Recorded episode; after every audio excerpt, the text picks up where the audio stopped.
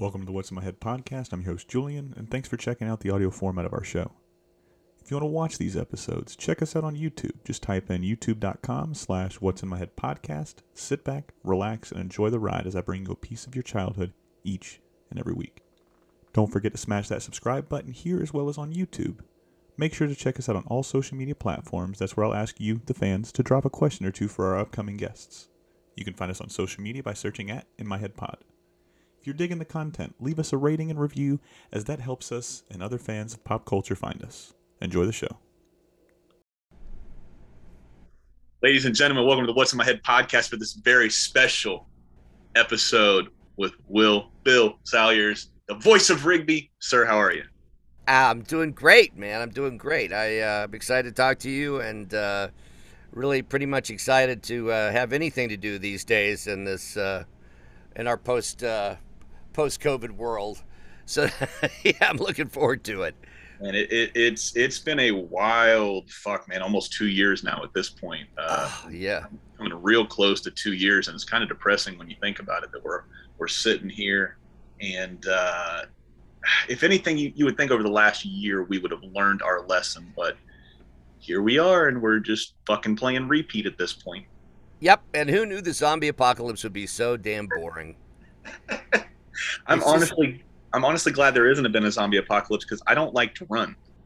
Oh, right, right. No, that's that's that's inconvenient right there. Uh, yeah, Yeah. I'm not going to do that. I mean, uh, Zombieland and Jesse Eisenberg said rule number one was cardio. I don't know if you've ever seen that movie. That's a Yes. a few years ago. It's cardio, cardio. But you know, you you don't have to run fast. You just have to run faster than the slowest guy in your party. I'm tripping whoever's next to me is what I'm getting. at. There you go. But uh, you know, I, I I preface this, you know, before we before I hit record with uh, how how much I love the regular show. And over you know the pandemic last year, uh, we started watching it again. And every time I watch it, I pick something up new. I, whether it, it, it's a new saying, a new phrase, uh, something that went over my head, you know, just just something about this show is just so beautiful and it's so whimsical. It's so fun, man. Uh, taking it back, do you remember when you got the call? I'm assuming it was a call from an agent to possibly try out for this show. You remember? Yeah, it was. Uh, casting for me was a long road. I um uh, got an audition in, and it was very um, sort of nondescript. It was like uh, just dialogue, really. And I knew I was a, I would I was reading for a raccoon, and um, and the there was no. There was no context for the lines. So the lines, which were all from the the YouTube pilot, uh, the lines were things like um, two ties. You don't know what I'm throwing next, baby. But that sentence with no context is kind of bewildering. Yeah. Uh, so I didn't know what I was talking about. I didn't know what I was talking about railroad ties or like light S and M. I didn't know what I was talking about. So, but I, uh, I just I realized from the from the writing that the whoever the dude is, he had not really found his chill. He was pretty uh, wound pretty tight. so the the voice I went with was um, two ties. You don't know what I'm gonna throw next, baby. And um, that pretty much became Rigby. But what was trippy about that is, um, so I, I I read for the show. Now animation is a tight, tight, tight, tiny, tiny, tiny world, and I've had plenty of um, face actors, plenty of on-camera actors ask me how to get into it uh, because it's such a tight world. And um, I uh, read for regular show with no connections whatsoever. I didn't know JG. I didn't know anybody at Cartoon Network. I didn't know anybody.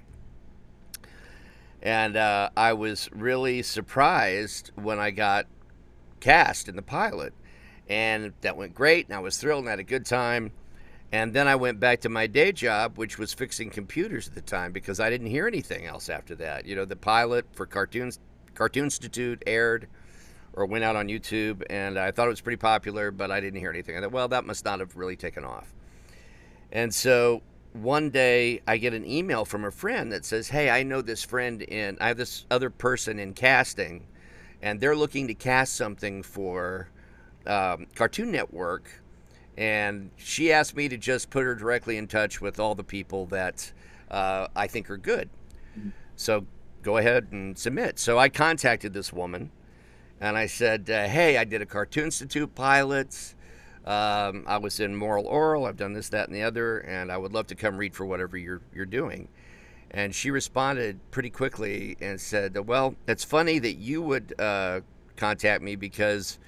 Uh, we're auditioning for your part, and they've already seen you, so they don't need to see you again. And uh, I kind of like pulled the knife out and went back to formatting hard drives. But uh, I was, I was um, surprised, and then when I thought about it, I was not that surprised. I was like, well, the, you know, they.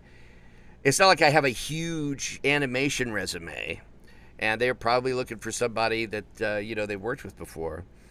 And so I just kind of forgot about it and went back to work. And um, my agent kept me up on the procedure on what they were doing. And uh, I guess it was months later. It was almost Christmas, which is a lot later. He called and said, um, uh, he called and said, uh, yeah, I've got an update for you on regular show. And I said, okay, well, hit me with it. And he said, well, they've changed casting directors. Mm-hmm. And I said, oh, well, that's, that's probably, uh, it for me then. That's probably out of the equation. And he said, Well, no, not for you. They decided to go ahead and hire you. so, like, he was totally fucking with me. And I had been, I, but I had been on the hook for like, you know, months. Mm-hmm. Um, but I had, they did, they eventually asked me to come in and read for it again. Uh, yeah, I kind of left that part out. They, they asked me to come in and read for it again. And as I was driving home, I called my wife and said, Well, I did the best job I could do, so I can let it go now. Um, but they went ahead and uh, and went with me, so the rest is history. what uh, what was her reaction like? My wife? Yeah, was she upset that you, you kind of buried the lead in that one and then got her at the end, or was she was she just super uh, excited and let it go? Well, she knew. Yeah, she, more the latter. I don't. I, I don't think I slept for like two nights after I got that call, and she was she was pretty excited too. So uh, I think I think uh, by the time I, I popped the cork on the champagne, she was okay with it all. So that's fantastic, man. I mean, what a way. I don't want to say break an animation because you, you had said you you know you worked on you know Moral Orel there uh, for a little while, but you know the regular show. I don't know. I came to the regular show a little bit later than most people and I usually save something like this towards the end, but I feel like, uh, and I've told this story a couple times, but never uh, in depth. Um, so when we were talking just a few minutes ago, uh, boys and girls that are listening, uh, I, I, was telling to, uh, Bill here that, that I used to be in the Navy a long time ago, and uh, I hit three straight back to back to back deployments, right? And we had just had our first son at that time and uh, my first deployment was two months after he was born. I was gone for I think six or seven months or something like that. I come home, gone or I'm home for a little while, and then I deploy again. Come home, take a hot fill billet, which is somebody got hurt on their ship, so they had to get somebody out there to replace them quickly. So I took that billet. So I hit three deployments, right, which is very rare in a sense. Um, so I come home and I've got like a four or five year old at this point, maybe six and um, it was very hard to connect with him on anything because mommy was his entire life while I was gone. I was just a guy that would show up on Skype uh, every once in a while when I would have uh, reception and I could actually call home. And I remember sitting home on shore duty and we're I'm flipping through, flipping through the TV, just trying to find something that we could watch together. And uh, regular show pops up. Right? He's like, "Daddy, Daddy, Daddy, stop, stop, stop, stop, stop, stop."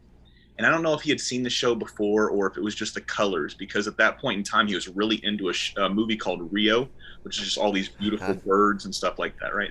So I figured that's what it probably was. It was just the colors, right? Because it's so different from from real life, and then it goes straight to cartoons, and this one comes up, and uh, it's it's I don't remember the episode, but it's Rigby and Mordecai both throwing their hands up and doing the patent. Whoa, right? Yeah, right. And I I just I remember seeing like I was like, oh shit, this is this is cool. And I had completely given up on animation at this point. Mm-hmm. And uh, you know, I just realized that a lot of the animation wasn't for me anymore. You know, it, it, it happens. You, you phase out, you get a new wave of kids, sure. in, and you know, it's it's ever changing, never evolving.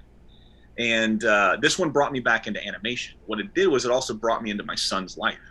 Um, so we're sitting here, we're watching this, and every day he would get used to me coming home around the same time, around 4:35 o'clock and we had this storm door in uh, military housing. And he would see me. He would go to the door, and he'd have his little sippy cup, and he'd be in his little, you know, his shirt and his diaper and stuff like that. and he would see me, and he would point, and he would throw his hands up, and I couldn't hear, but I knew what he was doing. Right. So I'm walking up the driveway, and he would go, "Whoa, whoa," and I would point back to him, and I'd throw my hand up, and I'd say the same thing. And here's the thing: if I didn't do that, he would get upset. And he would just run around in circles, throwing his hands up, going, "Whoa," until I acknowledged him with the whoa. Right. My wife hated the show hated it, hated it, hated it. Uh, you know, her her big thing was Muscle Man. She could not stand Muscle Man with all the jokes and shit like that. And she didn't understand the the the brilliance that Muscle Man really was. Um, right. But that show and uh, I was afraid I was going to break down and cry when I told this story because I'm talking to 50% of you know who helped me connect with my son. Um, it, like I said, it was difficult as shit trying to find something with me, uh, uh, 28 year old or 27 year old, whatever it was at the time, uh, and a five year old to connect on. But we, we did that over the regular show, man. I, I can't thank you guys enough for that, man. I really appreciate you guys giving me that because I, I, will never get that. I'll never get that time back, but I will have that time and that memory of the regular show and my son. So I appreciate it.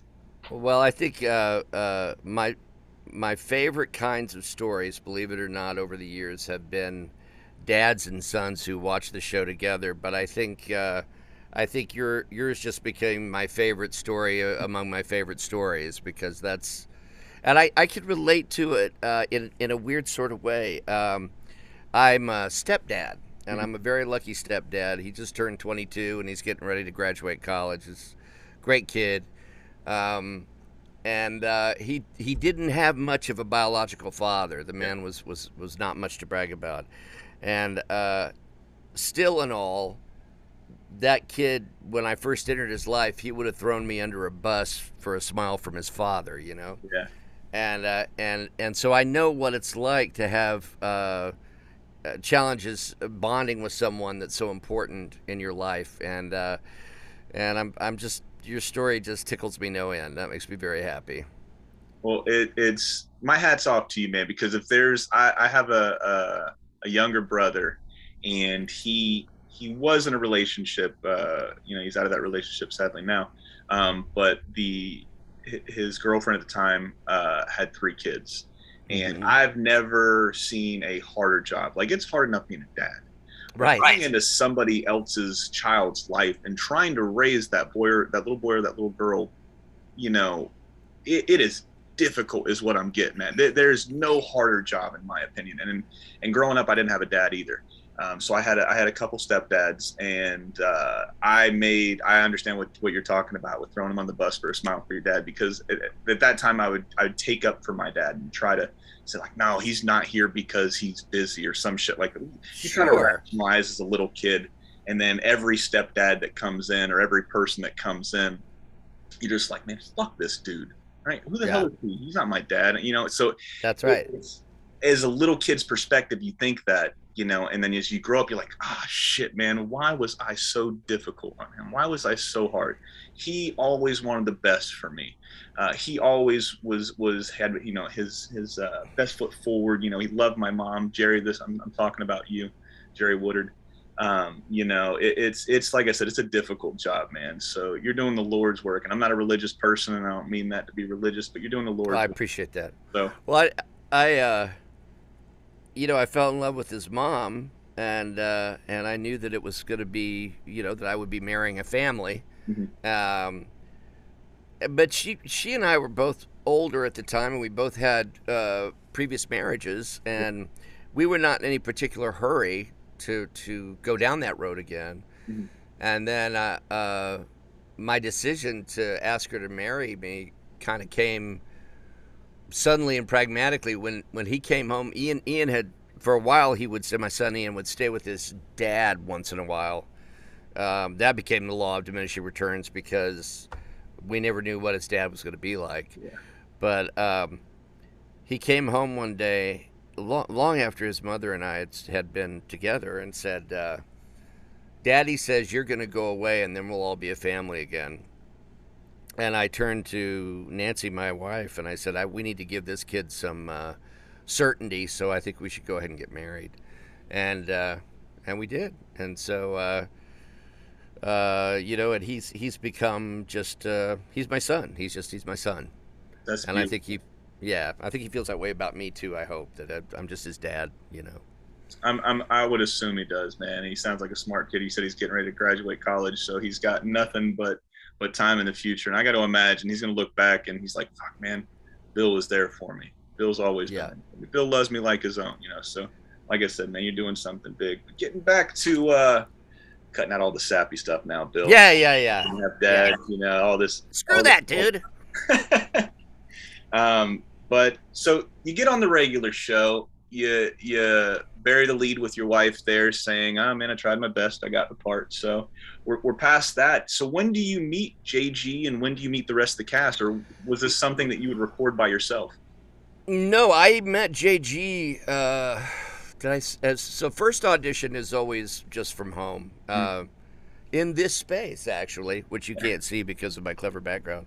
Uh, yeah, first audition is always from home, and then uh, if you're really really lucky, they say we'd like you to come in the studio, and so that's what happened. And I booked the pilot, and that's when I met. Uh, that's when I met JG. Was when we recorded. I wish I could remember the name of the episode. It was the one where they're throwing away the chair and oh, uh, and he and he, you know, they both decide that they really don't want to throw the chair away.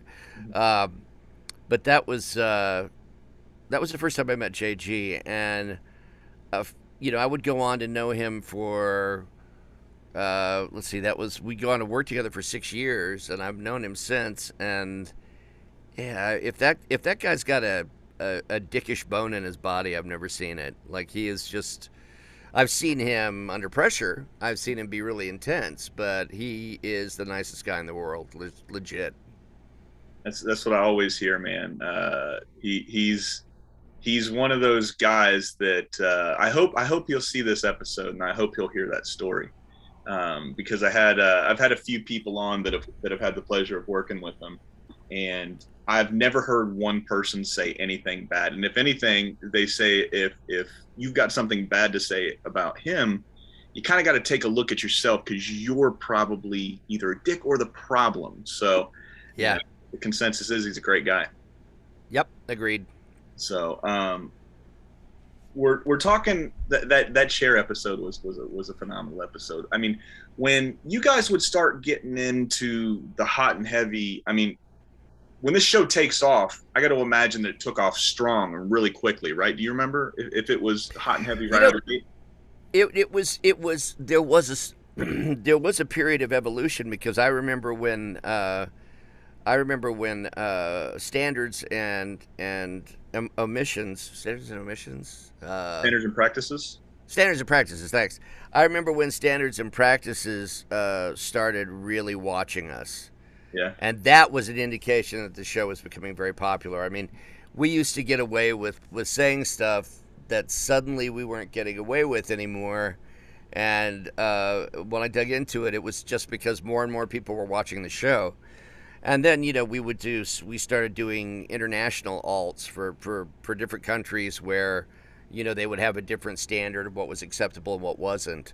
And that's what I started to catch on that it was kind of a big deal. And it, it you know, you you as you know because you're doing the show right now, you know, you don't you don't know uh, right now it's just you and me. You don't know if 100 people are going to see this show or if a million people are going to see this show. And it was the same way with um, with regular show is, you know, my sense of it was almost like friends getting together to just sort of, you know, have fun. Yeah. And then and then I slowly became aware that it was kind of a big deal. And uh and then I was uh the bad thing about that is then you're like like desperate, desperately checking the pulse to make sure it's still a big deal. what was it like being the hot chick? Uh, you know, I'm, it's funny. I'm not really.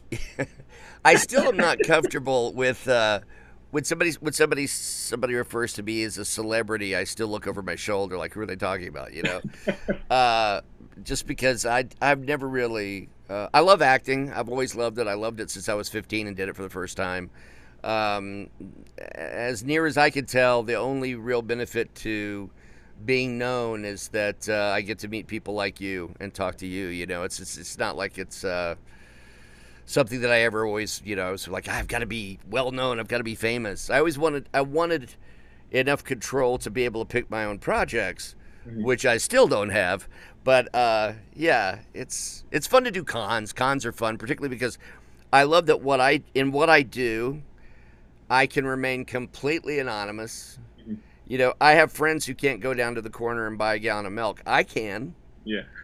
or if I want to go to a con and out myself. One of my favorite things that ever happened at a con was um, I was in Atlanta, and my wife had just come to visit. We were at Dragon Con, and there were these two guys near the front door who were in full-on brilliant Rigby and Mordecai costumes, like yeah. head to toe. They were just like if, if Disney made uh, a costume for Mordecai Rigby, it would have looked like these guys, right? Nice and I'm I'm heading out with my wife and her friend to grab some dinner before I call it a night and start the next day. And uh, uh, as I'm going by, I just I just walk up to these guys. I'm like, "Hey, those are really great cosplay, and I'm a huge fan of the show. Can I get a picture?"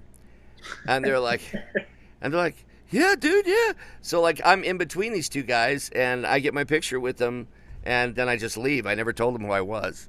Nice. So, uh, you know, I like I like to think that someday, like like you know, they see the picture and somebody's like, "Oh, you got your picture with Rigby," and they're like, "What?"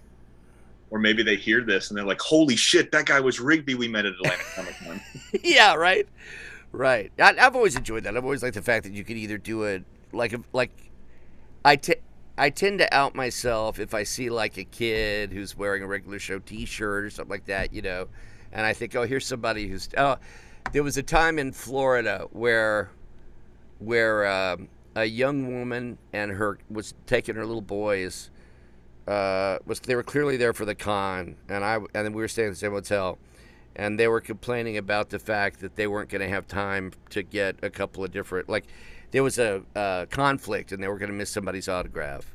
Yeah. And and you know I'm just sitting there eating my eggs, whatever. And I I I call my wife and say, "Excuse me, I couldn't help hearing." But uh, do the boys like? Do you guys like uh, regular show? And they they they they were like, "Yes, strange man, we do. Why?" and um and I was like, "Would they? Would you like to have Rigby's autograph?" And as the slow dawning happened, you know, their faces changed. They got really excited. Mom started to jump up and down. I was like, "Be cool, be cool, be cool, be cool, be cool," and uh, and uh, and so I was able to like you know give those kids a treat when it as a consolation prize for something else that they were missing. So that that kind of stuff feels good. I got to imagine, man. You you you.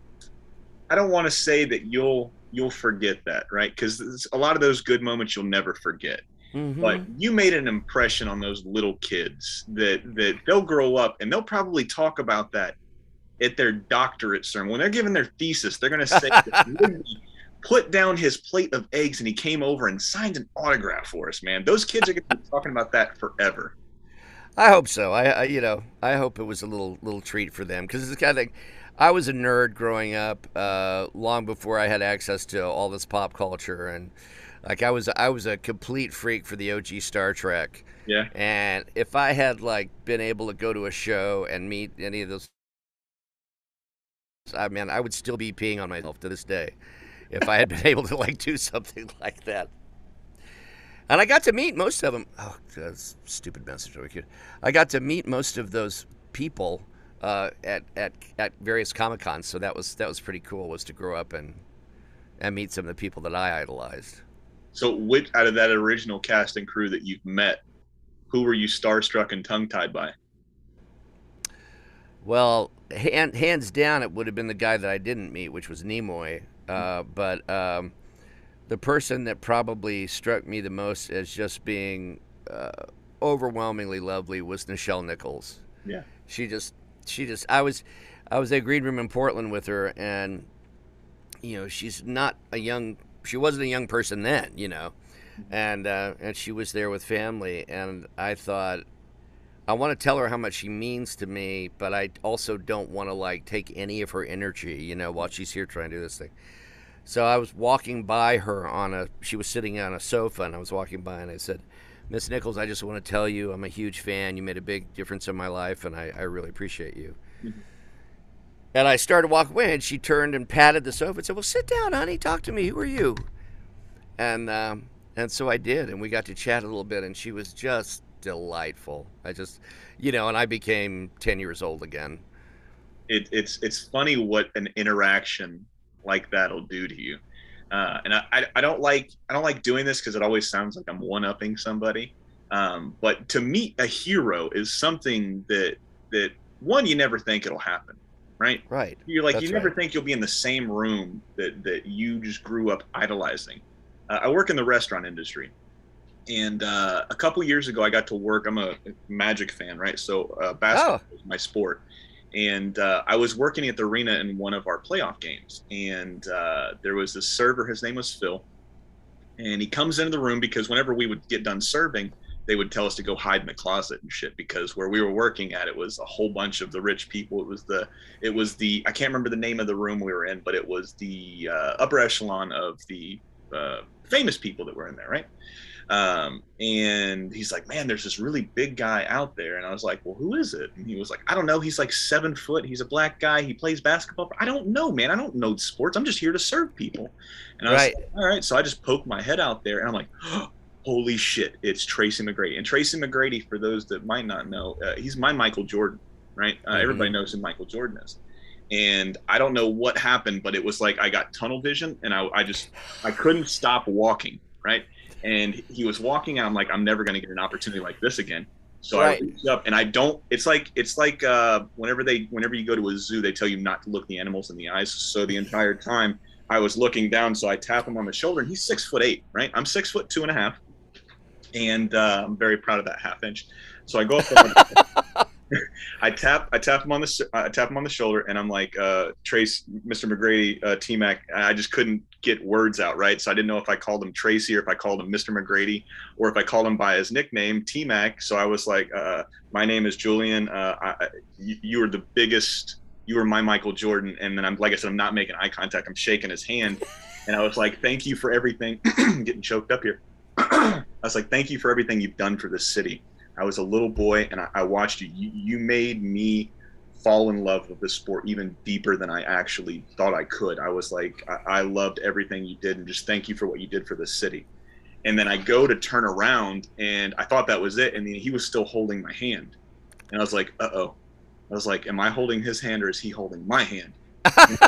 and he's and he's shaking my hand. He's like, "What's your name?" And I was like, "You want to know my name?" And he was like, "Yeah, what's your name?" And I was like, "Uh, uh, uh my name's Julian."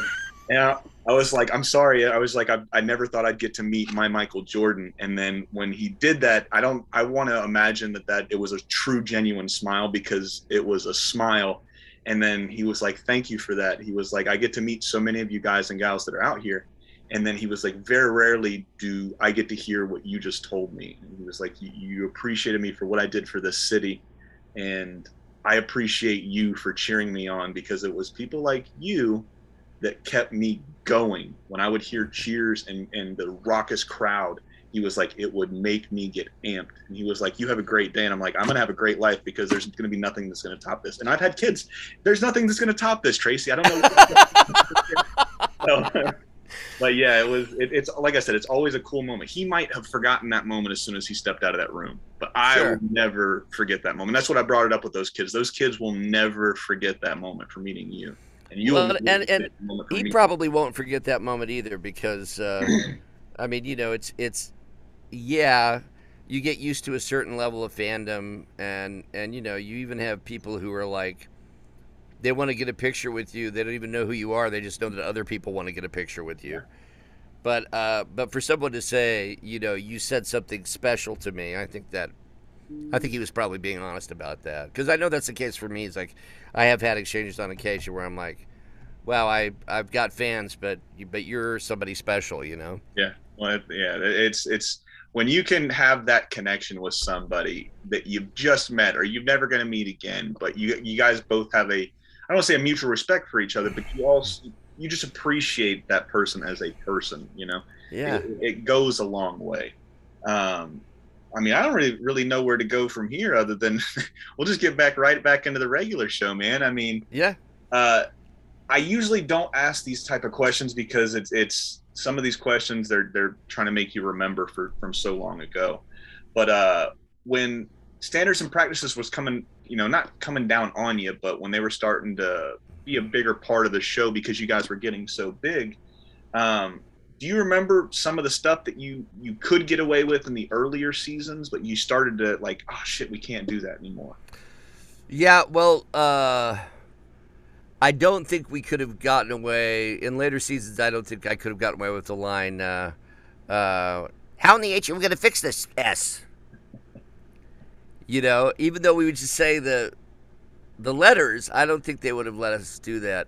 But the the best part about that whole story is that uh, uh, animation writers are a perverse bunch, mm-hmm. and if you say to them, "You can't say this thing because it sounds dirty," they'll come up with something that that technically you can say that is so much nastier than whatever they objected to. and so that's what that's what that became like a hobby, like a sport. Was like, okay, so S and P is not going to let us get away with this. So what? What truly heinous shit can we say instead? And it was always, it was always like, it always like evoked something. Uh, you know that it it the, it was the kind of thing where they'd come up with a way to make you think of something really horrible without saying it. Uh, you know, Benson's balls were a hot topic a lot. Um, Gumballs. Gumballs! Of course I mean gumballs. Um, yeah, so it, it actually it actually was kind of I I think it resulted in in some of the the, the more choice do, double entendres of the show was standards of practice is saying you can't say you, you know you can't say fart uh, okay then squishy emulsions from the nether region you know whatever like. When you're you're trying to now this is going to take a step back from from where we're at now but uh, when you're trying to flush out this voice because rigby's voice sounds pretty similar to yours. I mean it, yeah. definitely punched up a little bit for rigby um, and i'm very ignorant when it comes to jargon for voice actors so i apologize ahead of time if i'm using the improper terms here but it definitely sounds like it's a little punched up from where from where your original voice is Uh, but did you already have an idea of what Rigby would sound like to you before you went into that, started to do that recording session to send it off, or? Yeah, I mean, his voice never really changed. It was what from from what I. They ended up going with what I did for the audition for the pilot, and then when I came when they rehired me after the pilot, um, it was pretty much the same. Yeah. And you know, it's it's what makes him Tom Tom Kenny likes to say Tom Kenny SpongeBob yes. likes to say that uh, even even the most versatile voice there's a there's a fingerprint there's there's there's your natural sound and then some people can go very far from it and some people can't go as far from it but but that's but there's always uh, a careful ear can almost always tell who's doing what you know uh, um, John DiMaggio, yes. tremendously talented, tremendously talented, and he's got a, a great voice. Uh, uh, Bender and Jake the dog do not sound that different. No. And and and yet they are very different because of their circumstances, of the way people treat them. It, uh, by the time I was getting to get into animation, it was a really common thing for auditions to say, "We don't want this to sound too cartoony." So um, so you know That's they were hilarious. going from yeah more of a natural thing you know so like so like you know whereas before 20 30 years before if i'm reading for a character and he says uh, uh, i don't like the way this feels you know.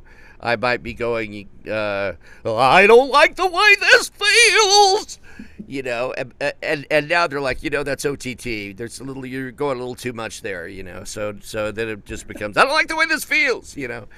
So, um, so you got to be responsive to um, the situation, but generally speaking, animation is is more natural than it used to be. What is your favorite Rigbyism or Rigby line? Do you have one, or do you have a couple? Uh, you know, uh, it, what's I do, but it's it's never. People are always disappointed because it's never the, the stuff that they think. Uh, you know, they think that I'm going to be like. Uh, that's going to be like ham boning or something like that, and like that. Which uh, when I go to a con, I say I say that word until I'm blue in the face. And you know, if somebody had gone back in time to little 15 year old me and said, someday people will pay you to come to a big big hall full of people and just say ham boning over and over again i would have been like you are perverse and you need to get away from me but uh but it has come to that but uh what? Damn the cell died well lines so um so like i tend to like the subtler humor in the show so like um like there's a one of the more popular episodes is uh and I can never remember the titles, but it's about the for. I think it might even be called the Format Wars about VHS and and uh, uh, Laserdisc and all this. You know, or Betamax. They're all fighting for primacy in the Format Wars. You know, and uh, we run into a character who is uh, trying to promote. I think VHS. I don't remember anymore, but the the one true form format, and he's like, and and and we're you know our uh, our interests combine for a moment with this guy, and so we're like, yeah, we'll work with you, and he's like, well, do you swear? do you do you do you swear to protect the primacy of whatever VHS or Betamax or whatever, even unto death? And everybody's like, yeah, yeah, yeah, and Rigby's like, I don't know about death per se. that was one of my favorite he was like, "Hang on, wait, hang on." Take a step back. But I, yeah, I kind of like I like those where it was a little it was a little subtler, you know. Now, when you're when you're doing these lines, are you guys all in the same booth at the same time? I know uh, Yeah. Joe has been. Oh, so you guys all did the casting together? Well, J, JG, that was the thing that was really important to him was he wanted us all in the same room as much as possible. To the point where I, uh, I think it was like fourth season, third or fourth season, I got hired to do a play in Portland, and I really wanted to do it, and uh, so I went to Portland, and I had to fly back every Monday on my day off to record regular show, because but uh, which is really only um, interesting if you know like how really really really easy it is to record from another city. Like like there was there was basically no reason i'm not bitter or anything about those days off that i lost but uh but you know like david ogden stiers the late david ogden stiers is great oh, was great his whole life. He was probably most famous as uh, charles emerson winchester in mash. He played pop's father on our show. He played uh, mr uh, Maellard and uh, he never came he lived he lived in oregon ironically where i was doing the play. So he could record from uh, he could record. It's not a big deal to me. Really i'm over it now. But uh, uh, yeah it was okay for david ogden stiers but not miss salyer's boy no no. He had to come home. Had to come back every goddamn week. What were we talking about? Out of that, uh, just the the if you guys had to all record together, out of that entire recording studio, whenever everybody's in there, everybody's meshing, everybody's bouncing lines, who is making you laugh harder and more during that recording session? Do you have one or two of those actors or actresses? roger craig smith Yeah. Roger Craig Smith, who played uh, uh, Thomas, and but basically, JG did uh, some voices, and I did some voices, and and Sam did some voices, and everybody else in the show was Roger Craig Smith, pretty much. Uh, it felt that way sometimes. He, I mean, I'm I am sure Roger could not tell you how many characters he did on a regular show because they were he was doing so many of them, but he was a guy who uh, could just effortlessly make you laugh either during a take or or in between. Really, really funny guy.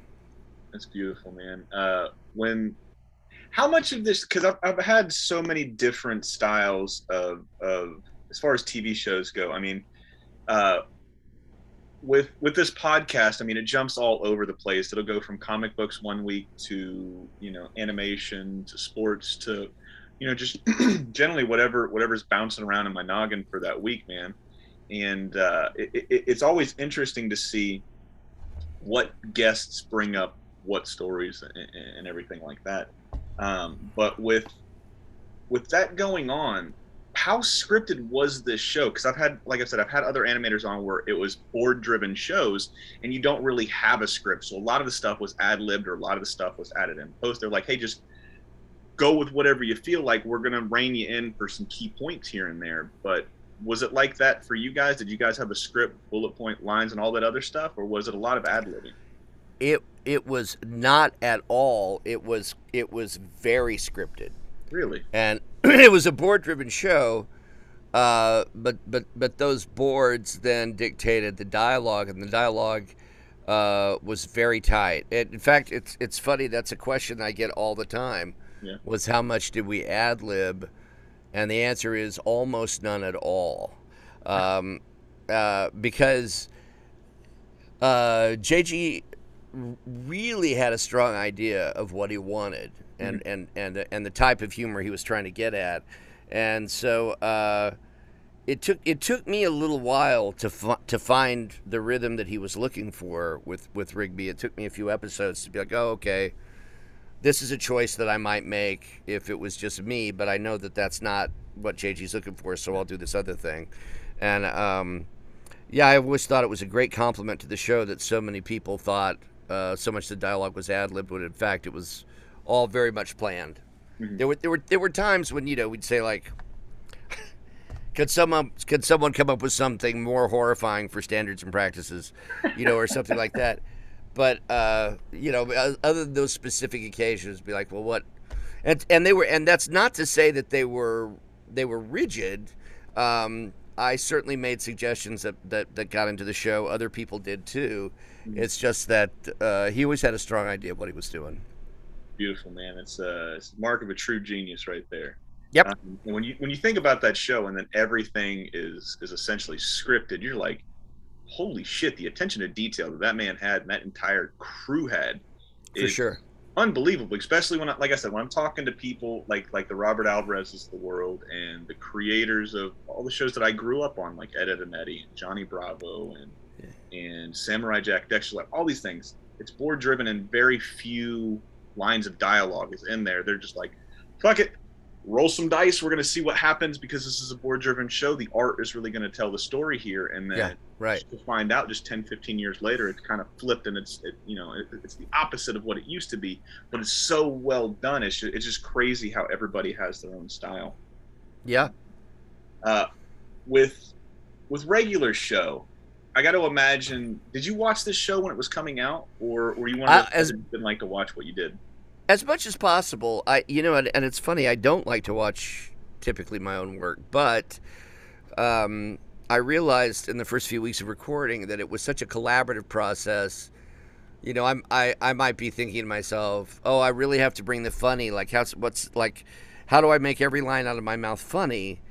And I came to realize that that it wasn't uh, Rig- Rigby was a collaborative effort. It wasn't just me. It was the animators. It was the writers, and so um, I relaxed into it, and uh, I really enjoyed watching it because it wasn't always clear to me in the room what it was going to look like, yeah. and um, I always enjoyed seeing how I'd have a kind of an idea in my mind because of the context of the script, you know but I always enjoyed seeing what the final outcome was. And I think I've I, I won't go so far as to say that I've seen every episode, but I think I've seen most of them.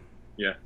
It's yeah. it's like I said, I, have watched the series in its entirety probably twice, and most mm-hmm. recently last year but I'm not one of those fans that can sit there and tell you, hey, hey, in, in, in, part two of episode of, you know, we get the ducks. What was going on, Rigby? I, I, just, I don't, my brain doesn't work like that. And then, sure. And then when I was telling you, you had a shit ton of fans questions. We'll get to those in just a few. Um, some of the questions I had to like skip away from is, is stuff like that. Like, hey, in, in the second part of this episode, what, what did he really mean by X, Y, and Z? And I'm like, dude, fuck, I don't know. I didn't even pull, pull that shit. I'm pretty sure he's not going to remember it either. So I actually I really appreciate that because uh, you know, a, a, common factor among fans, and it's one of the things that they, that makes them so lovely and dedicated, is that they they tend to emotionally feel like that that whatever whatever their fandom is, whether it's regular show or um, you know uh, Mass Effect or whatever, that that's all you really think about and focus on. And you know, regular show ended in 2016. Yeah. So uh, so yeah, I mean, I I. I it's just as common for some, you know, for a fan to walk up to me and say, uh, uh, in episode da da da, you did do do do da da, and I'll be like, I did, because I don't, you know. To me. yeah, right. I mean, that was that was literally that was literally, uh, except for pickups or whatever, that was four hours once a week. Yeah. And so and so yeah, it's it's it's hard for me to remember individual details unless they were very very unusual, you know. Well, speaking of an unusual detail, man, I, I can't remember, I can't believe I didn't bring it up when you were talking about Star Trek. You're on set with another space royalty, right? So, what was that like? I got to imagine you're you're you're you remember the '90s and shit. You remember Tupac and Biggie, East Coast versus West Coast. Sure. I don't think there was a bigger nerdy, you know, fucking hate or, or duel or feud, whatever you want to call it, between Star Wars and Star Trek. Now, let me set the st- table for just a second. I don't particularly know too much about either one of them. I watch the movies if they're out, or I watch the TV shows if it's on. Yeah. But I don't have a dog in the fight. It just, it, I think it missed me as far as you know. General, I was more into animation and, and basketball Sure. and stuff like that, and comic books than I was Star Wars or Star Trek. But being a comic book guy and a fan of animation, all this other shit, I get the fandom. I understand, like, oh, this, this is my, this is my thing. This is my lifeblood. This is what I love did you feel like you had to fight Mark Hamill because you were such a huge Trekkie, or was Mark Hamill coming off real cool, real smooth? Oh, Mark Hamill. Um, I, I, I, I, I used to worry that somebody one day is going to tell him that he's a cultural icon because he doesn't seem to be aware of it. Um, he is uh, just. Uh, it's funny. I don't know how to describe him now because I used up all the words with JG. But Mark is. Uh, just such he's a he's a regular guy b he's really smart i mean the guy that would he was the guy that was always reading something in between takes. He'd always bring, bring in a book or a newspaper. And um, just as down to earth as you could possibly imagine. He was he's a big family man. He loves his he loves his family. Um, i told him that my kid was uh, was afraid of horror movies. And uh, he said well well, you you know, you just need to show him the right one. He said he said, you know, my my nieces and nephews and kids always loved uh, um, uh, what was it? It was Abbott and Costello meet Frankenstein. Yeah. And I was like, oh yeah, I'll have to keep an eye out for it. And so he brings it in with him one day. He's Yeah. like, here, here's Abbott, here's Abbott and Costello meet Fra- Frankenstein. You know what? And I'm like, uh, Mark Hamill just loaned me a DVD. I have to keep it in a bank vault. Uh, you know, uh, but he's just just he's a great guy, and you know he's and he's. It must be odd for him to be so uh, set in stone as Luke Skywalker because he's done so many amazing things. He was on Broadway uh, playing the lead in Amadeus. You know, he um, uh, he was he's been in movies and TV shows, and he's he's kind of a he's kind of a, of course he's famous for voicing the Joker. Yes. Uh, uh, but yeah, just just just a regular guy. We'd we'd walk out of CN shooting the shit with each other, and you know, as the two old guys of the cast. and uh, yeah, no, he he's great. Yeah, it's he's so I still go and pick up my comics. New comics come out every Wednesday. And Yeah. the Batman is on my pull list. And then whenever they do um you know, he hasn't been too much in the stories in the last few years. He pops up every once in a while. Yeah. But he is still the voice when I read Batman in my head and shit. Kevin Conroy, the voice of Batman from the Batman animated series, and Mark Hamill, the voice of the Joker, are still the two voices that I hear whenever Batman. I'm reading a panel of Batman. I'm reading a battle uh, panel of Joker. Whether it's homicidal maniac Joker, a very cartoony Joker, Mark Hamill is still the voice I hear as Joker. yeah. Um, and just to hear, like I've heard a few stories like that where he's just like he doesn't. I I wonder if he knows he was Luke Skywalker because it's just Yeah. this dude is so fucking famous, and it just doesn't seem like doesn't seem like it bothers him. It doesn't seem like it, it, it's his thing. He's just a normal, humble guy. So, uh, it, His, his, uh, uh, a quick true story about Mark. Um, uh, he, uh, I wanted his, uh, I wanted his autograph, right? And um, and we were all at uh, San Diego Comic Con. Uh, Mark was not there for a regular show. He was there for some science fiction thing he did, and uh, um, Star Wars. And uh, and he uh, he was he was signing. Well, he was there because he was Mark, and he was signing, and I think he was getting three hundred dollars uh, a signature at that time. I think, and and I had my cash in my hand. I was ready to pay him because I'm like, you know, I I I, I want his autograph. The fact that I work with him shouldn't play into that. Like, I'm not going to be like, you know, hey, give me a discount because I see you every week. You know. And we we stood in line. Um, it, they had a very slick setup where uh, you, you you parted with your money long before you got to Mark. Yeah. And uh, and so I, I I paid and we got up to him and he's like, "What are you doing here?" and I said, "I said, well, I want your autograph." And uh, not only did he insist on giving us back our money, gave giving me and my wife back our money, but uh, then he throws he tries to throw the attention on me. He's like, you know, hey everybody, it's William Salyers Rigby from the regular show, because that's just who he is. That's just the kind of guy he is. such a beautiful person, man. Yeah. man, I'm getting choked up here on this uh, on this episode today, Bill. Um, as we start to uh, you know transition into the fans' questions, because I don't want it to keep you super super long. I'm having a I'm having a blast, man. I didn't know what I was going to expect from. I never know what I'm going to expect from any of these episodes, but I'm really glad that you were like, hey, you answered my my uh, my message on on Twitter. I was like, holy shit, is this a joke? Is somebody fucking with me? So I was like, I didn't, I didn't, I. Whenever you're in the military, you have this very, very uh, somebody's always fucking with you mentality. You're like, Uh huh. that's not really Rigby. That's somebody that's a bot.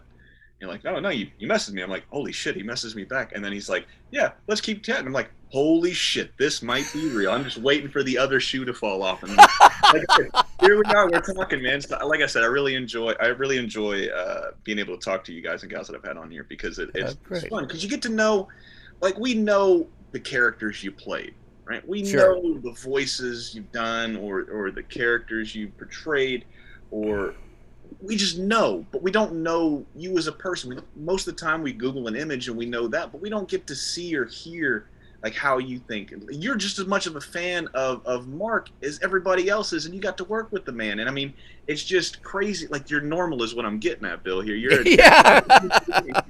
so, well, I think uh, uh, that's uh, that's nice. Uh, people rarely use that word to describe me, but uh, that's uh, uh, you know, it's I never wanted.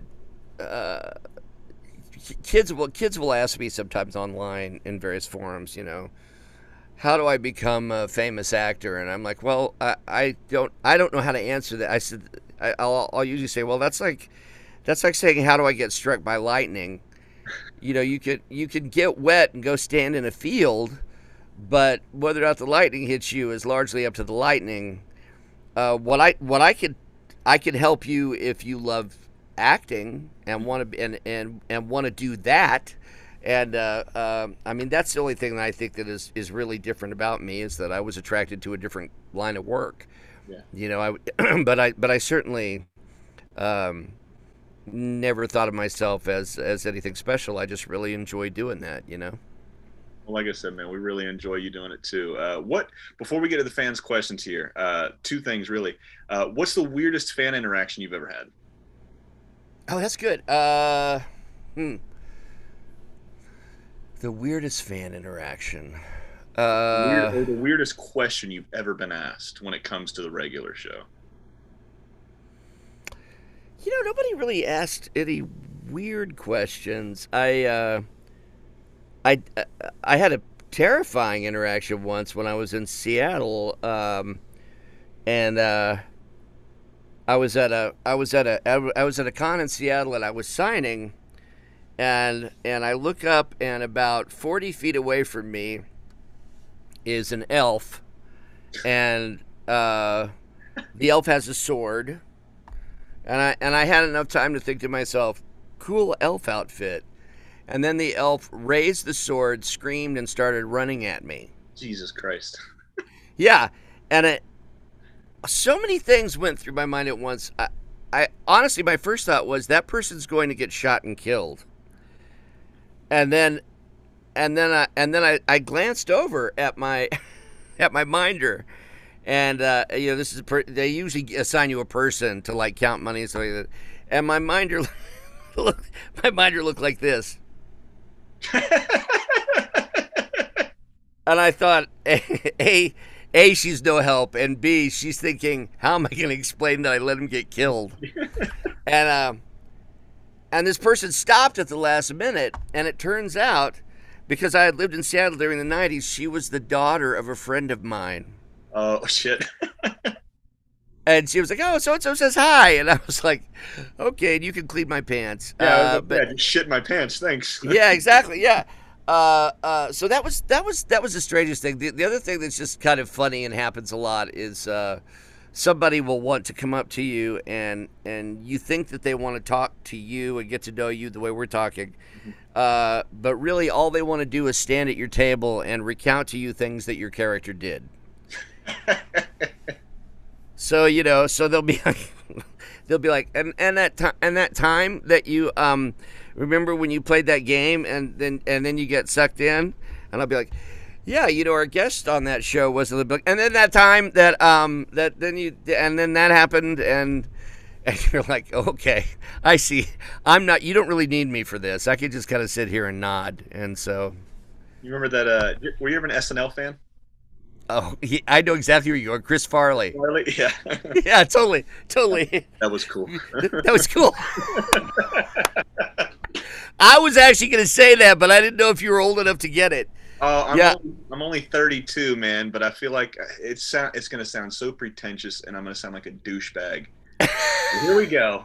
I'm an old soul when it comes to that type of shit, man. I love movies and TV shows and pop. Like my my grandpa really got me into it, and uh, I remember.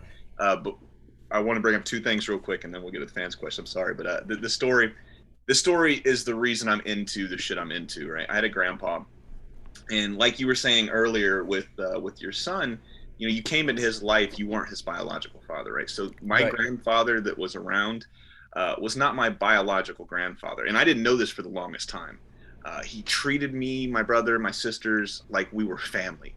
He was a cool dude that would always crack jokes. He was like, and he was the guy that would pull out money and give it to you if you needed it, regardless of. He never wanted it back. He was like, "Hey, go buy something to make yourself happy," type of thing, or go here get some groceries, right? Um, and he grew up. He grew up dirt poor. He grew up in West Virginia. I mean, most of the time they were eating beans for dinner, type of thing, if they got beans, right? So he lived a very, very modest lifestyle and he always saved a lot of money and he always gave a lot of money away. He was one of those guys that people would prey on towards the end of his life because they would just go, Hey, Ronnie, I need some money. And he would just give them away. Um, but I remember, I want to say I was five, maybe, right? And this is one of my first memories that comes to, you know, pop culture or, or movies or anything like that. He was a huge TCM guy, Turner Classic Movies guy and uh, I don't know how this was playing on Turner Classic Movies, but the first Karate Kid was on there, maybe ten years, eleven years after it came out, right? So Yeah. we're sitting here watching it, and it's that part where Daniel Larusso is trying to do the crane kick, right? He's trying to do it, and then he, you know, flips over. And uh, my grandpa looks at me. He's like, "Hey, I bet you can't do the crane kick." And I'm like, "I can do the crane kick. Look, look, at me, right? I'm, I'm in the I'm in the prime of my life at five, six years old. I can do this shit." So I'm on the couch, and I'm I'm doing it, and I'm getting ready to switch my legs. And what I didn't realize is Grandpa had a pillow locked and loaded behind his back, and his and his easy chair is, is reclining. right? So I'm sitting there and I'm getting ready to do it, and then he takes that pillow out and he slings it like a fucking ninja star, catches me in the legs. I do a tumble, smack my head, and I, I fall onto the carpet. And I'm like, right, can't breathe and shit. And then I start crying, and I'm like, ah. And he's Oh like, shit! and my grandma's name is Juanita. He's like, shh, shh, shh, you're gonna get us both in trouble. Stop crying. He's like, if you stop crying right now, I'll buy you a pizza. Tears instantly dried up. Not only did I realize I was a fat kid, but I was also super, super deep into this cartoons, movies, and TV shows. So that's how I got my introduction into pop culture. He was the one that really instilled in me like how great movies are and how you can connect with people and, and all that. Yeah. So um, it, it, it, it's I don't even know why I brought that story. I mean, it just felt like it was the the, the right time. Um, but as we transition into the fans' questions here, one role you did play um, was Doc Ock, right? So Yes. you played it in the in the Spider-Man game here, and I got to imagine uh, what was that? Were you a big Spidey fan growing up? Did you have to read anything to get into the head of Doc Ock, or was it natural? I kind of did the opposite. I mean, I um, I was not a big superhero guy growing up. I was more into uh, the scary stuff. So, you know, uh, Tales from the Crypt, that kind of thing. Uh, Yeah. Much of my my parents, my mother's chagrin. But um, then I didn't fully clock. they they they will do this thing in video games, particularly the AAA video games, where they don't tell you what you're reading for, Mhm. right? And um, so it's, it's almost embarrassing. So uh, I got a I got a call to go into to to as to uh, Sony. I must have I must have done an audio only audition. I don't remember, but I, but I remember going into Sony to do the um, to do the audition for Doc Ock and. Some words that never came up in that audition at any point were Spider-Man, Doc Ock, Marvel. Like they never like yeah, they wrote a uh, fake scene and uh, they they had me play it and, and the way it was described to me was that this guy uh, who's who's not really vis- not really much physically he's more of a more of an intellectual um, he he is an inventor and he's at his lab and and he's he's doing all this great work and then somebody comes in and they takes take his work away from him. And at the end of the scene these arm at the end of the scene these arms come out from behind his back and attack the people that are taking his stuff. And i was like that sounds cool. Doc ock never crossed my mind. I never thought I never thought the guy with the arms coming out from behind his back is Otto Octavius. Clearly, no. I was just like, okay, this is some weird. I mean, because that's not a uh, uh, what's the word I'm looking for? It's not a patented device or anything. They didn't copyright, you know. So like, so I do the scene, and I know that it's going well because out of the corner of my eye, I see the the animation director jump up and pump his fist in the air, Mhm. and uh, and so I leave, but I still have no idea what it was. Yeah. It wasn't until I it wasn't until I actually booked the job that um, that I found out that I was doing Otto Octavius, and then I didn't want to read anything about it. Uh, of course, I grew up. I had read Spider Man.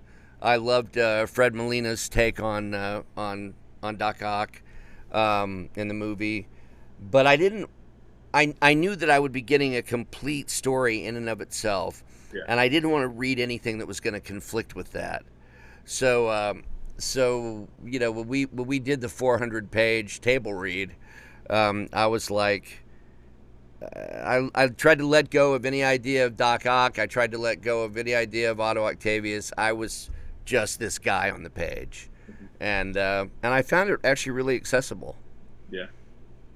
That that uh, I was never a Spider-Man fan growing up. Uh, just Batman was my guy. Swamp Thing was my guy. I was more of a DC guy than I was Marvel. And Yeah. when it came to Marvel, I liked She-Hulk is my favorite Marvel character of all time. There's just something about her just so badass.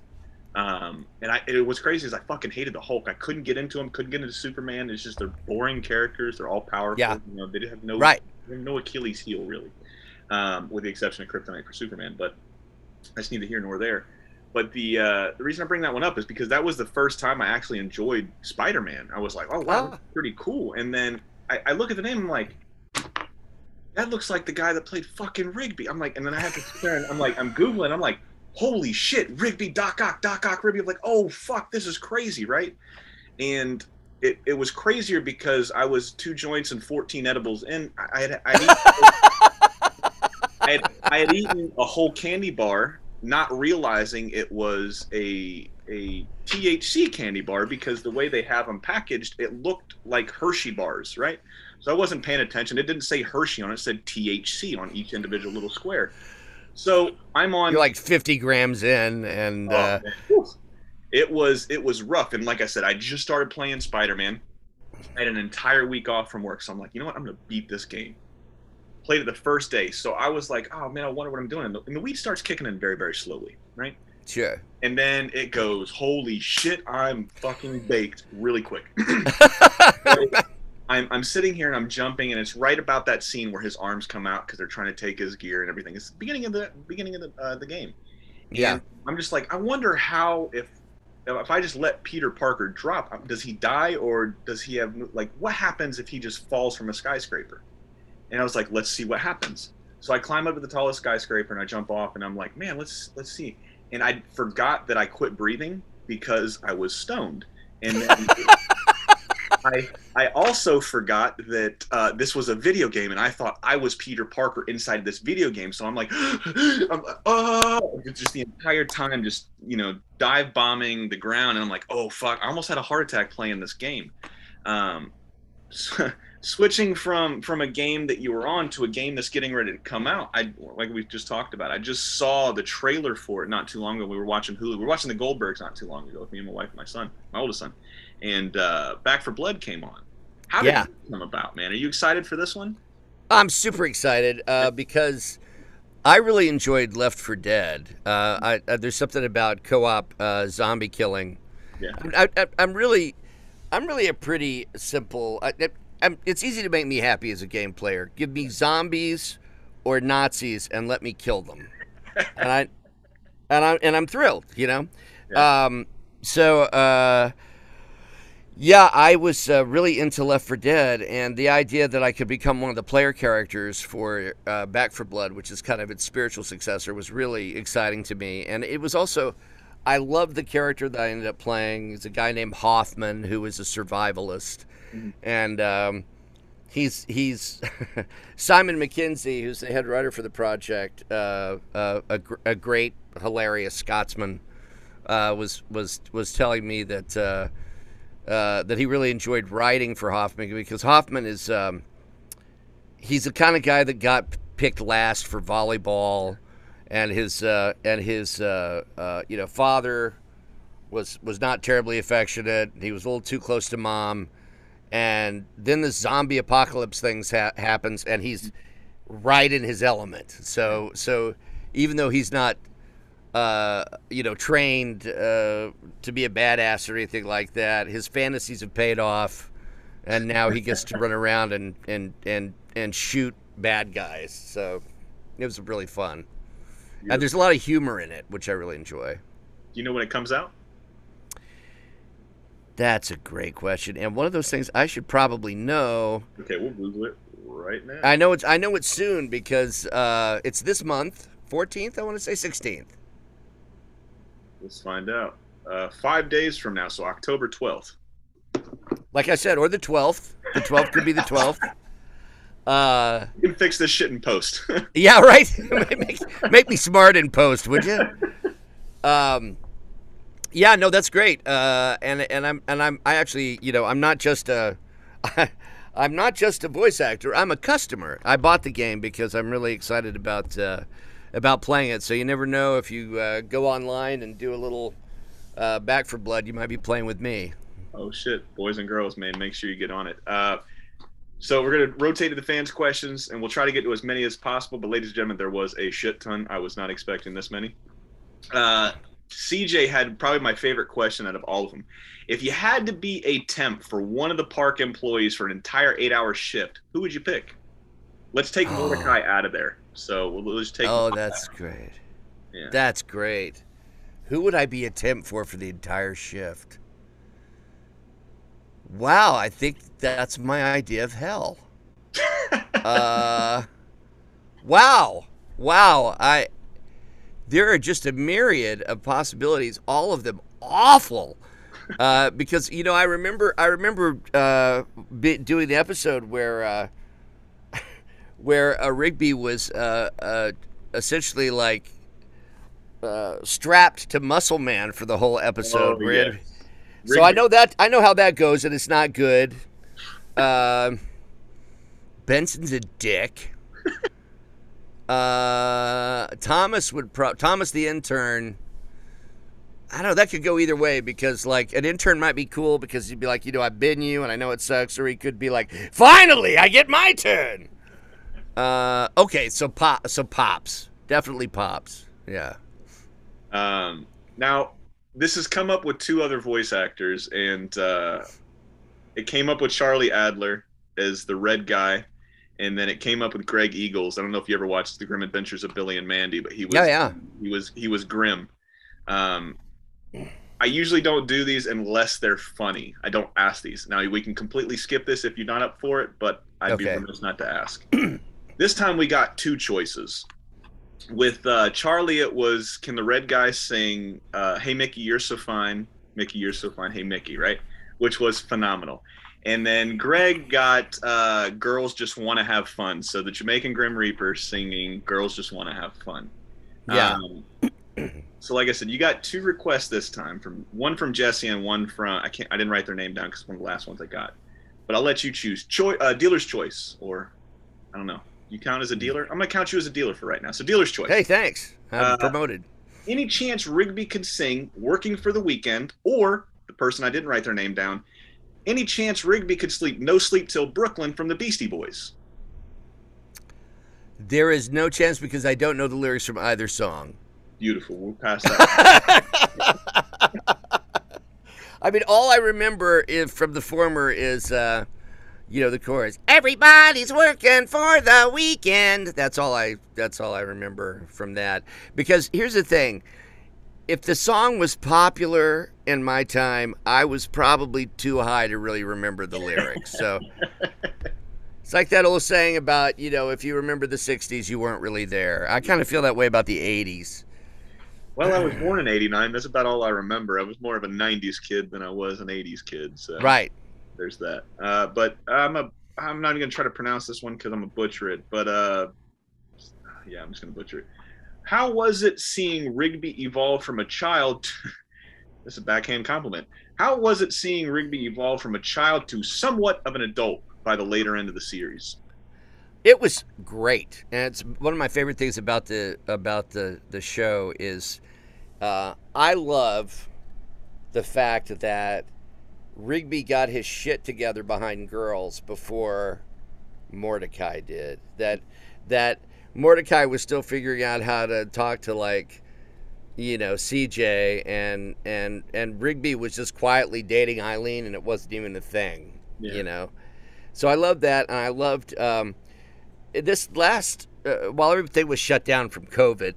Uh, there's a there's a high school here in LA called Fairfax, uh, on Fairfax, oddly enough, Oh wow. and uh, yeah, and um, uh, they're connected with a theater that I've done some plays for, and I always got along great with those kids. And the administrators came to me and asked if I would do uh, some kind of video for their commencement because these kids were not going to get a real commencement. Yeah.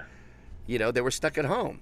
And so I said, yeah, of course I will. And um, I not only did I, you know, I was able to do some some personal stuff uh, just as myself, but uh, I included the uh, the graduation speech that Rigby does from when he graduates uh, high school. And I just think it's great. I just think because Rigby to me, the, the fun about Rigby to me was that he is the dude that will absolutely take the last piece of pizza and not give a shit, you know? And and I and I and I have consciously tried not to be that guy my whole life. so so it's really fun to, to be that guy and then to, to, to be with that guy long enough that he sort of grows out of it. Yeah. So uh, so I loved it. I loved it. That was a big that was a big deal to me. Beautiful. Um, least favorite monkey one one one nine wants to know least favorite and favorite line to record, and you will not believe how many people put in. I bet you it was "Do me a solid" for least favorite line. So I don't think that that's what it was. It was probably just people just tired of hearing "Do me a solid, do me a solid, do me a solid." I loved that episode, by the way. I thought it was, so I don't see why people were hating on it, but Yeah, I, that wasn't. Uh, God, I'm gonna be so disappointing. I didn't have any lines that I really hated. Uh, I mean, you know, I was saying funny stuff written by funny people, so uh, I can't think of anything really that uh, that I hated. Um, favorite favorite lines is tough for the same reason. There was a lot of great stuff in there. I can tell you that my favorite my favorite uh, situations, my favorite episodes were the ones where Rigby would do something stupid. He would so stupid that he would literally die. Like, like when he when he used the Playco arm boy to wrestle Skips, arm wrestle Skips, and he won. and when Skips finally finds out what he's doing, like he he puts him down so hard he crashes through the table and dies. I like that. I like instant karma. I'm a fan of instant karma. You know, I like it. I like it when he does stuff like um, try try to try to win the Eggscellent challenge when he's allergic to eggs. you know, I like the fact that stupid really doesn't interfere with his ambitions.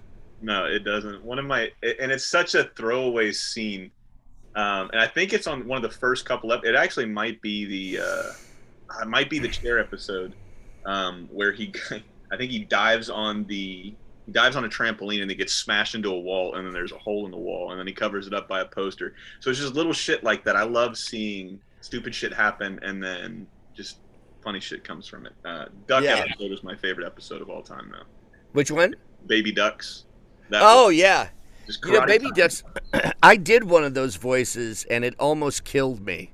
yeah Like, uh, yeah, because it's really hard to talk all the way up there. Like, and, and I don't know about anyone else, but like when I try to do that, this vein starts to pop up in my head, and it looks it looks like I'm gonna have a stroke. Feels kind of like I'm gonna have a stroke too. So I think they wrote in baby duck lines for me just to watch me have near death experiences. they, they say if you're ever having a stroke or if you think you're having a stroke and you smell burnt toast you're probably having a stroke so hopefully if Yeah. you're a baby duck don't smell burnt toast bill we need you around so Right, right. uh, frosty dice wants to know Oh, what? I missed you. Can you, uh, Frosty? Yeah, Dice there you wants to know, Uh, is ham boning really gonna save my life someday? Uh, I think it'll save your life someday because you'll be having a really bummer day, and and you'll be like, "What's the point?" You know, I just I just don't even want to live anymore. And then you're gonna remember ham boning, and it's gonna make you laugh, and that'll that'll save your life. What's wait? What's the name again? Who asked that? Frosty Dice. Frosty Dice. Yeah, Okay. there's some interesting names out here. Hey, hey, Frosty Dice. Hey, Frosty Dice. Always remember, ham boning will save your life someday. Ham boning. That's for you, Frosty. You got a hard on for that one for sure. Yeah. Uh, Sketchbot 400 wants to know, how did you develop Rigby's scream and his iconic line, "Stop talking"? Before you answer that, were you a wrestling fan back in the day? I, it's funny. I didn't really become aware of wrestling until I was older. So, Okay. so like I, I, I honestly probably became aware of it because I started running into uh, Hacksaw Jim Duggan on. Uh, On tour. Oh. Yeah, yeah, yeah. Yeah, and that guy was so much fun that then I started really sort of paying attention to it's, it's at certain cons they'll be like wrestling will be a big deal. yes. They'll have like a rink going, you know what I mean? And uh, and I really I started watching those because I really admire the mix of athleticism and theater Yes. that it is. You know, those guys, uh, you know, they're they're they're stuntmen largely, and Superheroes. Yes. and uh, yeah, and they're and what they do is so impressive. And so yeah. Anyway, short answer: more so now than I was when I was a kid. Yeah, I, I'm a. I, I still watch it every week. I watch AEW. I won't watch WWE because they screwed a whole bunch of my wrestlers out years ago. I'm like, no, fuck it. I'm done with these guys. I'm gonna go with somebody else. So AEW, I watch every week. I'm, I'm a huge. It's the male. It's the male soap opera. Um, Yeah, the only reason I bring that up in conjunction with the Sketchbot 400 joke about the uh, stop talking is it made me. It reminded me of The Rock because The Rock would go out there and he'd be like. How old are you? And then he was like, "Oh, I'm." He's like, "It doesn't matter how old you are." So I didn't know if that was something, you know, That's funny. lines. So you know, it would you'd have to ask the writers because that was something they came up with was stop talking. I loved it because it's it's such a. Uh, it's such a debate fail. It's such an argument fail when you're just like you not it's not even a comeback. It's like it's like stop stop doing the thing that makes my brain hurt. And then, do you know how you developed Rigby's scream? Was it just you yelling in, in character, or Yeah. Yeah. Yeah, it was just it was pretty much just uh take somebody who's round, round wound really tight and then uh give them an extra twist. Beautiful. Uh, Pace one three three seven wants to know what drink does Rigby like better, Coke or Pepsi? And Notion, yeah, Notion Anderson had to say Rig Juice. So, uh, do you like Coke or Pepsi better? I'm a Pepsi guy, but Rigby's drink has got to be the Mississippi Queen, right? Yeah. it's got to be that. Oh no, hang on. Weird things are happening in my life. Here's AirPod. Can you can tech is tech is being? Can you still hear me? Oh yeah, I can hear you. Can you hear me? Yeah. Okay. Great. Beautiful. We're good. All right. Uh, Mr. Underscore Chainsaw wants to know. Yeah. There's some funny ones out here. Uh, what's your favorite song besides Summertime Lovin'? Lovin' in the Summertime, obviously. Uh, it's the song that that Rigby sang when he was going to the video game competition, and he got butthurt that uh, that Mordecai didn't choose him as as a, uh, a partner. He chose Skips instead for the video game competition, and it goes something like, uh, "Why do friends not pick their friends to go to a video game competition with them?" it's it's something about like it uh it must be because they don't really want to win it or something, something like that but it's like it's a horrible song it's obnoxious and then like you have to be a dick to sing it to people so Yeah. uh, Harold Smiley wants to know Was there ever a oh, line uh, where. hang on the bad thing has happened uh i think my uh i think my airpods might be failing on me please stand by we're experiencing technical difficulties uh let me Wait, Paul. Harold Smiley wants to know Was there ever a line or a scene that was hard to record due to emotion, laughter, or sadness? Yeah, there were quite a few um, over the years. Uh, pr- it probably for me, of course, the big one was uh, the last episode when you know we're we're we're off into the future and the guys have turned out all right. You know that was uh, that was really uh, beautiful and heartbreaking. Um, what else? Gosh, uh, the stuff around the stuff around. Uh, I guess we don't have to worry about spoiler alert since it Pops. stopped in 2016. Yeah, stuff around pops exactly. Yeah, that was really something. And then there, there were there were actors that I got to know during that time period, uh, and some of whom I, I was seeing again who are no longer with us, and so because of that, it's a, a sad memory. You know, like uh, Ed Asner, who I got to work with a couple of times. so yeah, With uh, with the Pops episode where Pops, you know, passes away. yeah. Um, did you guys know beforehand going into that episode, that recording session, that that Pops dies, or we they were really they played all the scripts really close to the vest so Yeah. we t- we typically didn't know what was going to happen until we read it so I, I knew going into the episode but reading it that week was um, a tearjerker you know yeah, yeah um, yeah? I got to imagine, you know, you're sending off, you know, a fan favorite for sure, but somebody that's definitely a part of the family. So yeah um, it is. I can imagine it was a little hard. Fish Biscuit, probably my favorite name. One five six wants to know. Uh, did you do the sound effects for ham boning, or did someone else?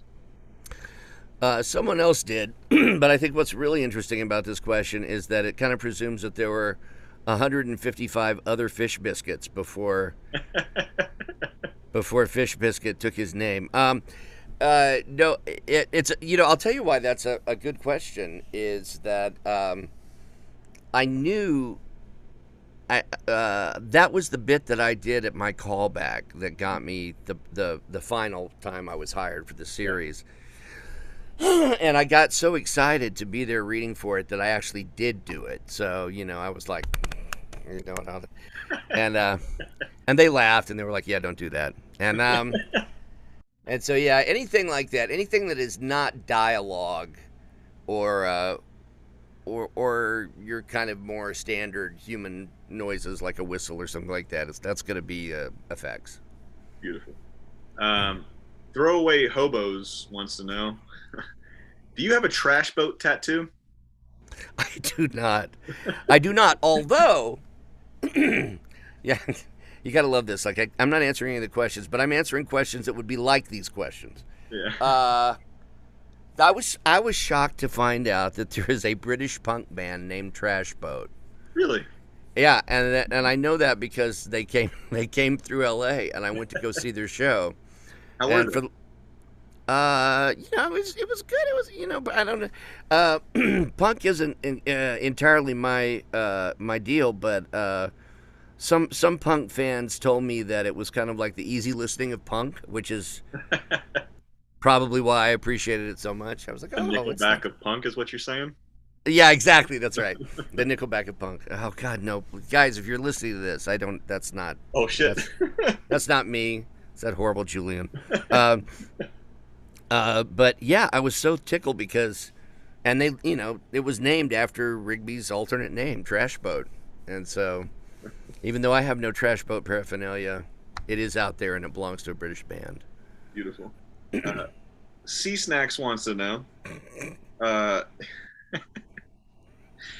thoughts on the quality of the show as the later seasons kept coming out. I don't know, really know. I don't like asking those type of questions, but I felt like if anything, it got better. Fine wine. It was like wine. It aged really well. I thought the animation. man. I feel like you guys were locked in as far as story, animation, you know, voice acting, everything like that. So I don't really know what he or she was getting at, but. If I had to guess, I would, and I don't know, but if I had to guess, I would, I would think that might be talking about the whole like going to space thing. oh man, maybe I like that though. yeah, I did too. Yeah. Um, you know, I, I, yeah, I'm the word.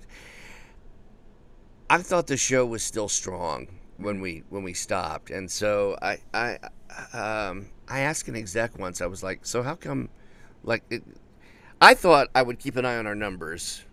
And when our numbers started going down, I'd be like, "Oh, I see. So, we're, you know, we're probably gonna get the axe soon." Yeah. but that never happened. Our numbers were always strong, and um, uh, I asked an exec at the at the final rap party. I was like, "So how come, how come we're doing away with it? What's up with that?" And this guy said, "Well, I made last. That's what I thought about it." He said, "You got you got to figure, we make programming for a certain demographic of kids. Uh, you know, from this age to this age, and we have six years of that programming, and so." as uh, as kids age into it, they'll get exposed to it and they'll be able to enjoy it for those six years, and then then they'll age out. Yeah. But his point was that you know they did they basically had all the content they needed, and so um, and so then it's just a case of introducing it to, to, to new audiences. And I thought, well, I hate to say it, but that makes sense. yeah. Um, I mean, I think JG made uh, made. I've seen more mullets and more El Caminos in the last five to six years.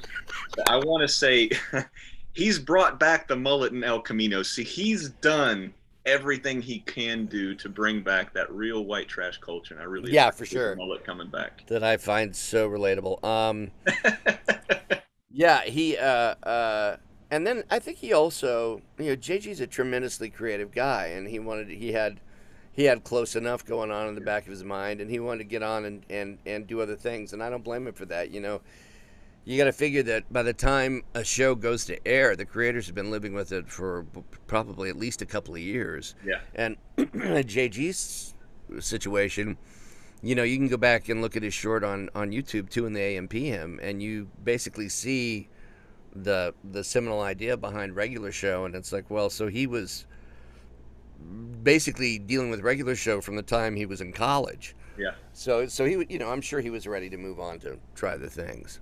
And so very few people get to tell a story let alone finish the story that they want to how they want to finish it. So uh, hats off to him for, for Great point. So, uh, acceleration underscore station.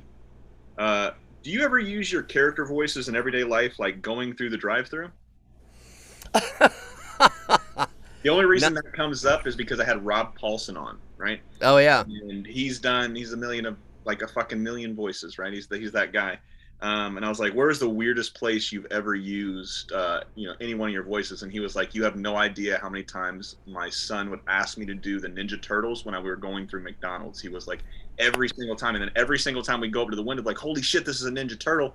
And we get it for free. So Nice. that was, that's why that one came up. So have you used it to to, to better yourself? There, you-?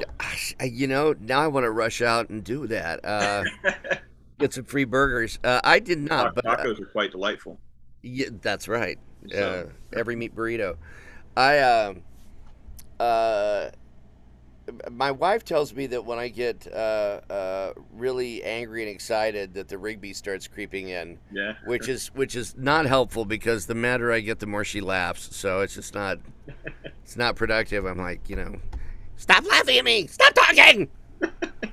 um, but no, I don't tend to. Uh, I, I don't tend to. Uh, pretend I, that's funny i don't even know if anybody would believe me that's i i, I have this fantasy where i want to like i want to show up at at a con at one of my own events wearing a mask like a like a rigby mask and then like hold a uh, like uh, have it pre pre prearranged so that the moderator holds a rigby sound alike contest and see if i can win the contest Oh, I mean, I go to the cons every year. I'm here in Orlando, Florida, so we've got a pretty big one. If you want to try to come, uh, I don't I don't know the promoters per se, but I've been in talks with them for quite a few years trying to get some stuff going on. So put in a word for me I'll see what I can do.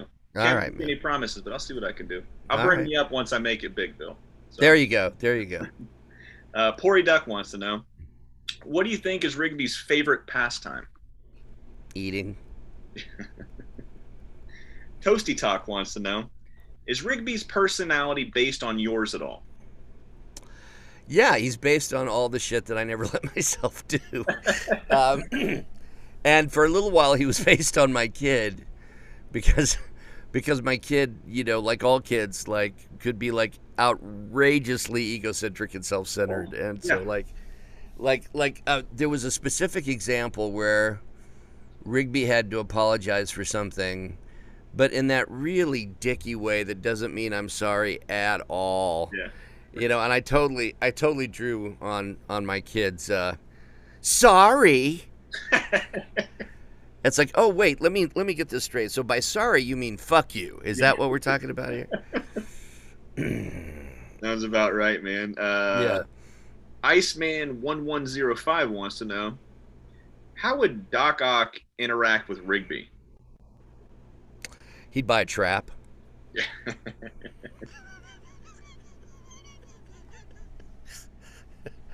uh, Oh, a, Par- Par- uh, Parker, please stop leaving your pizza crumbs around. We're getting vermin. Would be something like that. I mean, Sticky Wheels forty six wants to know. Did you ever make any suggestions for Rigby's character? If so, did they make it into the show?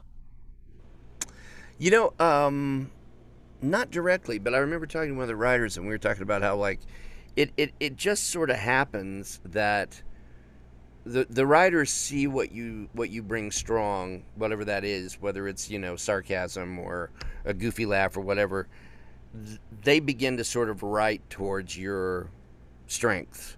And I, I have no doubt that that happened with Rigby, where, where as we got to know each other, you know, in that collaborative process that is creating a, a cartoon character, we both started playing to each other's strengths, you know. Yeah. Beautiful. Um, Gamers for Life 97 wants to know What do you like most about Rigby? Uh, I love his brashness. Mhm. I love the fact that he presumes the answer to everything will be yes.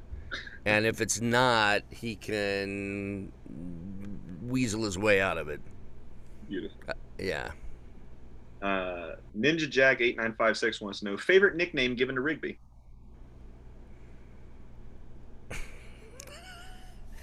Uh, uh, God, I'm trying to think. Well, I guess. I mean, obviously, everybody went with Trash Boat. I was a big fan of Rig Baby when Muscle when we were talking about Oh, when Rig Baby was- was great. when he was t- uh, Uh, on Muscle Man's chest. So I kind of like Rig Bone because it's just Yeah. so off-putting. it's there's such a I- guy. Yeah. Yeah. A Rig Bone. yeah. Um, the underscore mighty underscore Rex wants to know, and I think you kind of I think you kind of prefaced this earlier when we were talking about script, but uh, were a lot of the Mordo and Rigbyisms we see in the show written in uh, purposefully, or were they things you and JG came up with? They're, they're things that uh, JG, I think, brought from college. A lot of that was was his experiences, and every you know, JG and I are different ages, so I was I was in college long before he was, and I think every I think every group of, of I think every college guy and their group of friends has like weird little in humor, you know, like my humor with my uh, with my college roommate, who I'm still friends with to this day. We used to, to, to joke about we'd have stuff to do, and the joke was the bed got me, you know, like I fell into the bed and oh, oh I can't, get, oh the bed got me, oh, you know, so like the, every every generation has their funny shit that they like to do. Speaking and, of funny, speaking of funny shit, you want to hear my funny shit? Please. It's uh, and it's it's it's about shit, really. Uh, so in in seventh grade, uh, I was in a class. Uh, teacher's name was Mr. Demiro, and I, I, hope that this doesn't get him in trouble, but uh, he had a temper on him, right? So mm-hmm. seventh grade boys, I'm pretty sure you can remember when you were a seventh grader. Mm-hmm. Um, you just stupid shit made you laugh, right? Stupid. Mm-hmm. Mm-hmm. And I don't know who started it, but I had a friend named Mike DeRico. I had another friend named Mike Hardy, and there was a bunch of us in that same class together. And we were assholes, right? assholes to this teacher, right? We didn't, you know, do anything disruptive, but we would just make this guy's life miserable. Mm-hmm. Um, and we were in biology class or chemistry class. I can't remember which one, but it was a science class. And uh, we would write poop on the top of our paper, right? At the top of the top of the little things, we would write poop underneath our name and he would always go, "What is this? What is this poop?" And he was like, "Well, it's what comes out of your body when you eat food." And he would look at us. He's like, "Yes, I teach science. I know what comes out of your butt." Right. So it was one of those days, and he always had the same like half gallon of that uh, Arizona tea that he would drink every single morning. Mm-hmm. Um, and we realized that if he didn't have that, you couldn't fuck with him that day. We didn't understand until after this, right? one of those days he comes in and he was unfuckwithable that day. He, he didn't have his tea. We didn't know. He was very, very cranky, right? So uh, we're turning in all of our papers, and then everybody's it says poop, poop, poop, poop, poop, right? And uh, he goes, "What is this? Why do you guys keep writing poop?" And we're like, "I don't know, because it's funny." He's like, "It's not funny. Don't do it again." So he goes and he asks a question and then Mike DeRico places his hand up very, very slowly. He's like, Mike, if you say the word poop, I'm going to lose it. so he's like, no, Mr. Miro, it's not poop. And then he asks him the question, and then he, he gives an actual answer. It's the wrong mm. answer. And he's like, well, that, that, that answer was wrong. He was like, well, was the right answer poop? And he's got a yardstick in his hand. And he goes, I'm tired of this shit ah, and he snaps the yardstick over his leg and he takes the other two pieces and throws them against the chalkboard. Completely loses his shit and then he run not runs out, but he walks out of the room really, really quickly. And we're like, oh fuck, this dude's gonna climb the bell tower and shoot everybody, right? So we're you nervous. broke a teacher. Yes, and he was like I said, he was the crazy. He was definitely. He would look. You look at him, he like, yeah, this guy probably shoot up the place, right? He just he looked like that type of guy he comes back in. He's like, everybody forgets what just happened, forgets what I just said.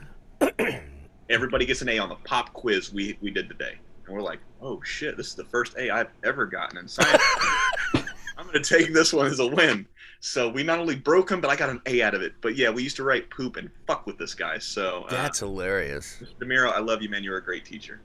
Um, we only got a couple more here. Yeah. Garrulus Dolan wants to know favorite season fall.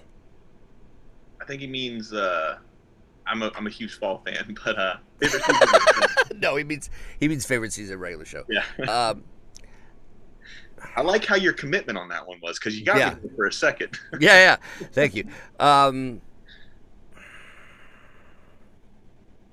damn. Um, okay. So this is complicated by the fact that everybody has a different count of our seasons. Like, like literally, and some of this is eh, annoying because it's about bookkeeping and keeping people from asking for raises. But um, like Amazon and Cartoon Network and various DVD producers had different ideas about what a season was. Like, t- t- to me, I think we had.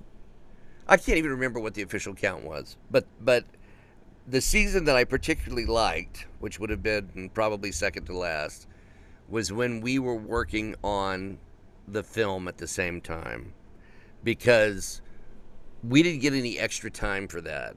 We didn't get any extra money for that. We we did that film on our spare time while making the series. Yeah. And so uh, it was it was kind of like regular show boot camp. We worked really hard. We worked really fast, and and JG looked like he always had something on his mind. But uh, whichever season that was was probably my favorite because it was so um, just like concentrated um, regular show. You guys were on point, man. You guys were Yeah, we were. So Yeah. Um, cartoon underscore lover three five eight nine wants to know, how did you like being Rigby? I loved it. Uh, it's it's it's it was kind of everything. It was certainly the the my longest gig. Uh, Moral Orel lasted three seasons. You know, uh, regular show lasted six years. Um, and it there's something very therapeutic about being all ego and id, which is that guy. You know, he's again he's the guy who will take the last piece of pizza.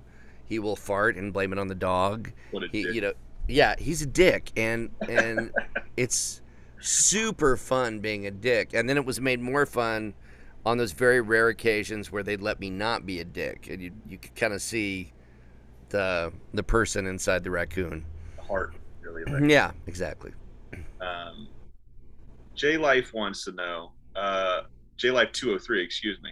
Uh, besides Rigby, who's been your favorite to voice? Uh, well, it it wasn't a large job, but uh, and I'm and I'm and I am strictly speaking voice. I, I don't consider uh, uh, Doc Ock voice. That's motion capture. Um, so I would probably say the Penguin, because uh, I grew up thinking the Penguin and Burgess Meredith were really cool, and so I really enjoyed getting a chance to be a part of that history. I was in the last two movies that featured the voices of Adam West and Burt Ward, and so that was a big deal to me. Yeah. Uh, I'm glad you brought that up because that that is our. Uh, we've got two more questions, and that uh, the last question is about Penguin and Burgess Meredith. Okay. So Salty Fox 99 wants to know, what was it like being on Moral Orel? I think it's one of the uh, un- most underrated performances and most underrated shows. Oh, thanks.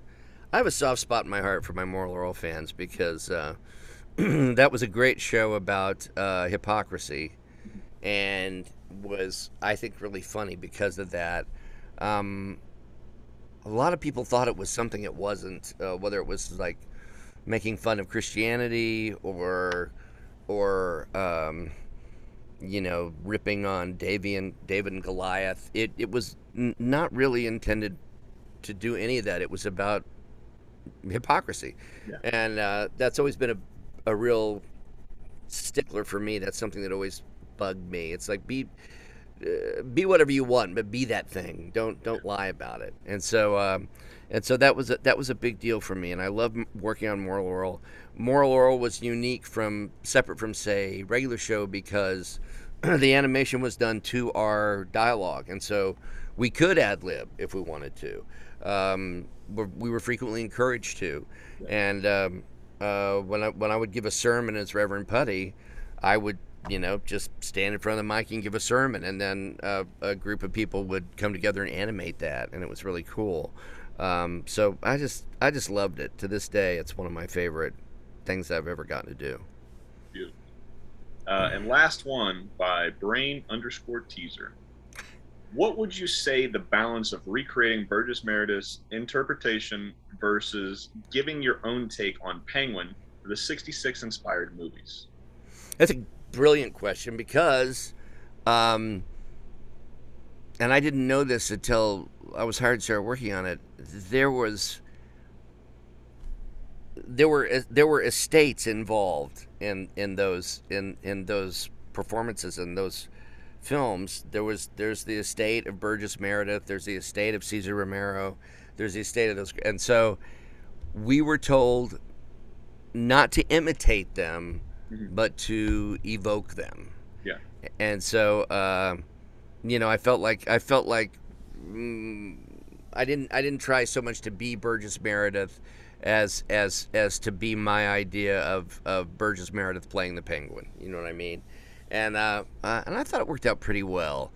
But we were definitely not going. We were going for an evocation rather than like a direct uh, imitation. Beautiful.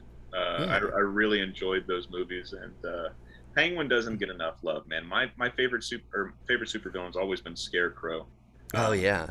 but followed up by pretty close to Penguin. We're going to see what uh, what Colin Farrell's going to do with the Batman coming out pretty soon. So, but Yeah. uh, you've got some pretty big shoes to fill because you absolutely crushed it as the Penguin in the '60s. Oh, thanks, man. I really Thank you appreciate very it. much. Um, as we start to wind down here, man, uh, where can the fans come and say, "Hey, I really enjoyed this," or give you some well wishes? Where would you like to direct these folks to? Well, they could either find me uh, my fan page on Facebook uh, or uh, William Salyers, or they can uh, tweet at me at WL Salyers. I'm I'm on Instagram. I'm pretty bad at it because I I like eating my food more than I like taking pictures of it. So uh, uh, I'm more of a writer than a visual communicator. So uh, uh, you know, if you want to come uh, follow me on Twitter and let me piss you off there. That's at WL Salyers. Beautiful man. He's been Bill. I've been Julian. This has been the What's in My Head podcast. It's been another piece of your childhood. Good night. Bye, folks.